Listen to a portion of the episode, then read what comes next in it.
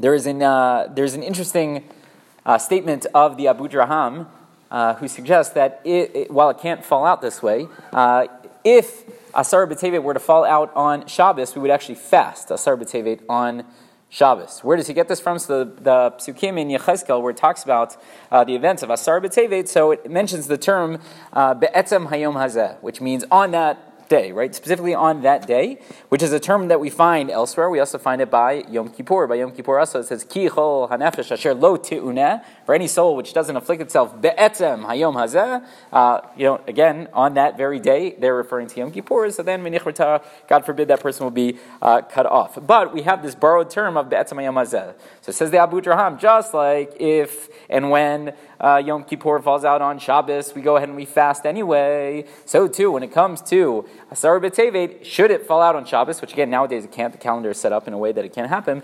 Should it happen, so we would go ahead and we would fast because it also says, the Beit Yosef mentions this in his commentary to the Torah, and he basically says, I have no idea where he got this from, right? It's, uh, maybe he came up with it on his own. Typically, when we have a textual link like that, we don't make those up on our own. There has to be a Masorah. There has to be some sort of transmission that someone had this from before. He doesn't quote anyone. He just says that this is in fact the case. The Beit Yosef's like, I'm not really sure why this should be. So why should it be? Why should Asar B'Tevet have a special status. When it comes to other fasts, again, aside from Yom Kippur, we would typically push it off if it were to, fall out uh, on Shabbos. Typically, we would uh, move it to Sunday, right? We had that this past year with uh, both Shivasar B'Tammuz and Tisha B'Av. So why would Asar B'Tevet be any different? So uh, Rav Yonasan Eibeshitz, he suggests that uh, perhaps this is sort of the beginning of uh, a really bad tragedy in that there was going to be a destruction of the city of Yerushalayim, there was going to be a destruction of the Beit HaMikdash, the Jewish people were going to go into exile. This was the beginning of like this three-pronged uh, destruction, and that's why we go ahead and we would fast even on Shabbos because it's uh, so severe. Okay, it's an interesting, uh, interesting idea, but again, I could argue that any one of the fasts are particularly severe. The Mishnah tells me that, that five terrible tragedies fell out on Shivasar B'Tammuz, and five terrible tragedies fall out on Tisha B'Av. So here you have the beginning of three. I agree, they're, they're tragic, don't get me wrong, but it seems strange that that should uh, make it any more severe and that uh, we would fast even on Shabbos. The Chatam Sofer suggests that perhaps we could argue that really this fast day is much different than the other ones. The other ones are all sort of looking back. We're mourning something which already took place.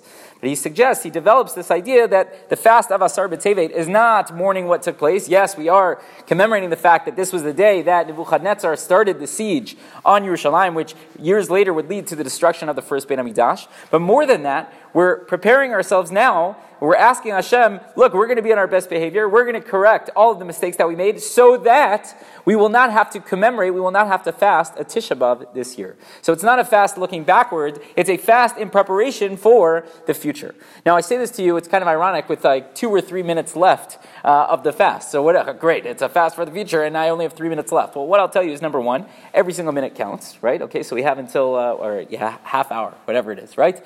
So, uh, make those minutes count, uh, those minutes of the fast. On top of that, I couldn't be here this morning, so I couldn't mention to you this morning, but more than that, and I even made fun of myself earlier this past Shabbos, right? I'm the guy still talking about Rosh Hashanah Yom Kippur well after Rosh Hashanah Yom Kippur. I'm the guy who's talking about Hanukkah well after Hanukkah. So I could be the guy who's going to talk about Asar B'Tevet as it's ending and beyond that. So we, again, this is specifically an event which commemorates what led up to the destruction of the first Beit HaMikdash. But we here in this room, we're not just mourning that, we're mourning the destruction of the second Beit HaMikdash. We need to make sure that we're correcting the mistakes now so that we don't have to fast in the summer. Who wants to fast in the summer? Someone's supposed to be relaxed, fun, good times. Who wants to be commemorating the loss of Batei HaMikdash, of temples, if instead we could be celebrating inside the Beit HaMikdash itself? So we need to do the work now with a half hour left throughout the year so that uh, we don't have to fast on Tisha B'Av. And what, are the, what is the big mistake that we have to correct? Obviously, uh, it seems trite to us already. We don't even want to take it seriously, but we know, we know deep down that really is the problem, and that is, of course, of sinat chinam, of baseless hatred, when brothers, when Jewish people cannot get along one with the other. And again, each and every person then needs to figure out on their level, what is it that I can do to make this better? What baby steps can I take in order to correct myself before I can go out and correct uh, the entire Jewish people? Uh, I can't tell you the one thing that you can or cannot do or must or must not do. But we know that that is the mistake. In fact, uh, Rav Shlomo Fisher points out, he suggests, and this is part of a, a, much larger discussion, how he gets there is a little bit complicated, but he suggests that Asar B'Tevet is the date that Yosef was sold by his brothers into slavery. So just to give you an idea of sinat chinam, that is probably like the paradigm of sinat chinam, of baseless hatred, that they, lo yachlu dabaro shalom, they couldn't even talk to him about anything. They hated Yosef so much that they had to sell him into slavery, right? That is the very mistake that we're trying to fix on Asar B'Tevet. So let's decide for the last half hour, whatever it is, right, we're going to do something. We're going to fix something each and every day so that the idea, the problem of sinat chinam goes away to whatever extent. And if we start with ourselves and then we uh, fix a little something here and there, it'll grow, and we know that that will have an inspiration that will, uh, you know, sort of grow and uh, encourage other people to act in the same way. Let's make sure that we're not looking backward all the time, but we're also preparing for the future, making sure that we correct the mistakes that got us into the situation, so that God willing, we won't be this hungry uh, in the middle of the summer. We'll be celebrating the Beit Hamikdash, not God forbid, mourning it. Rabbi Chananya ben Akashya Omer,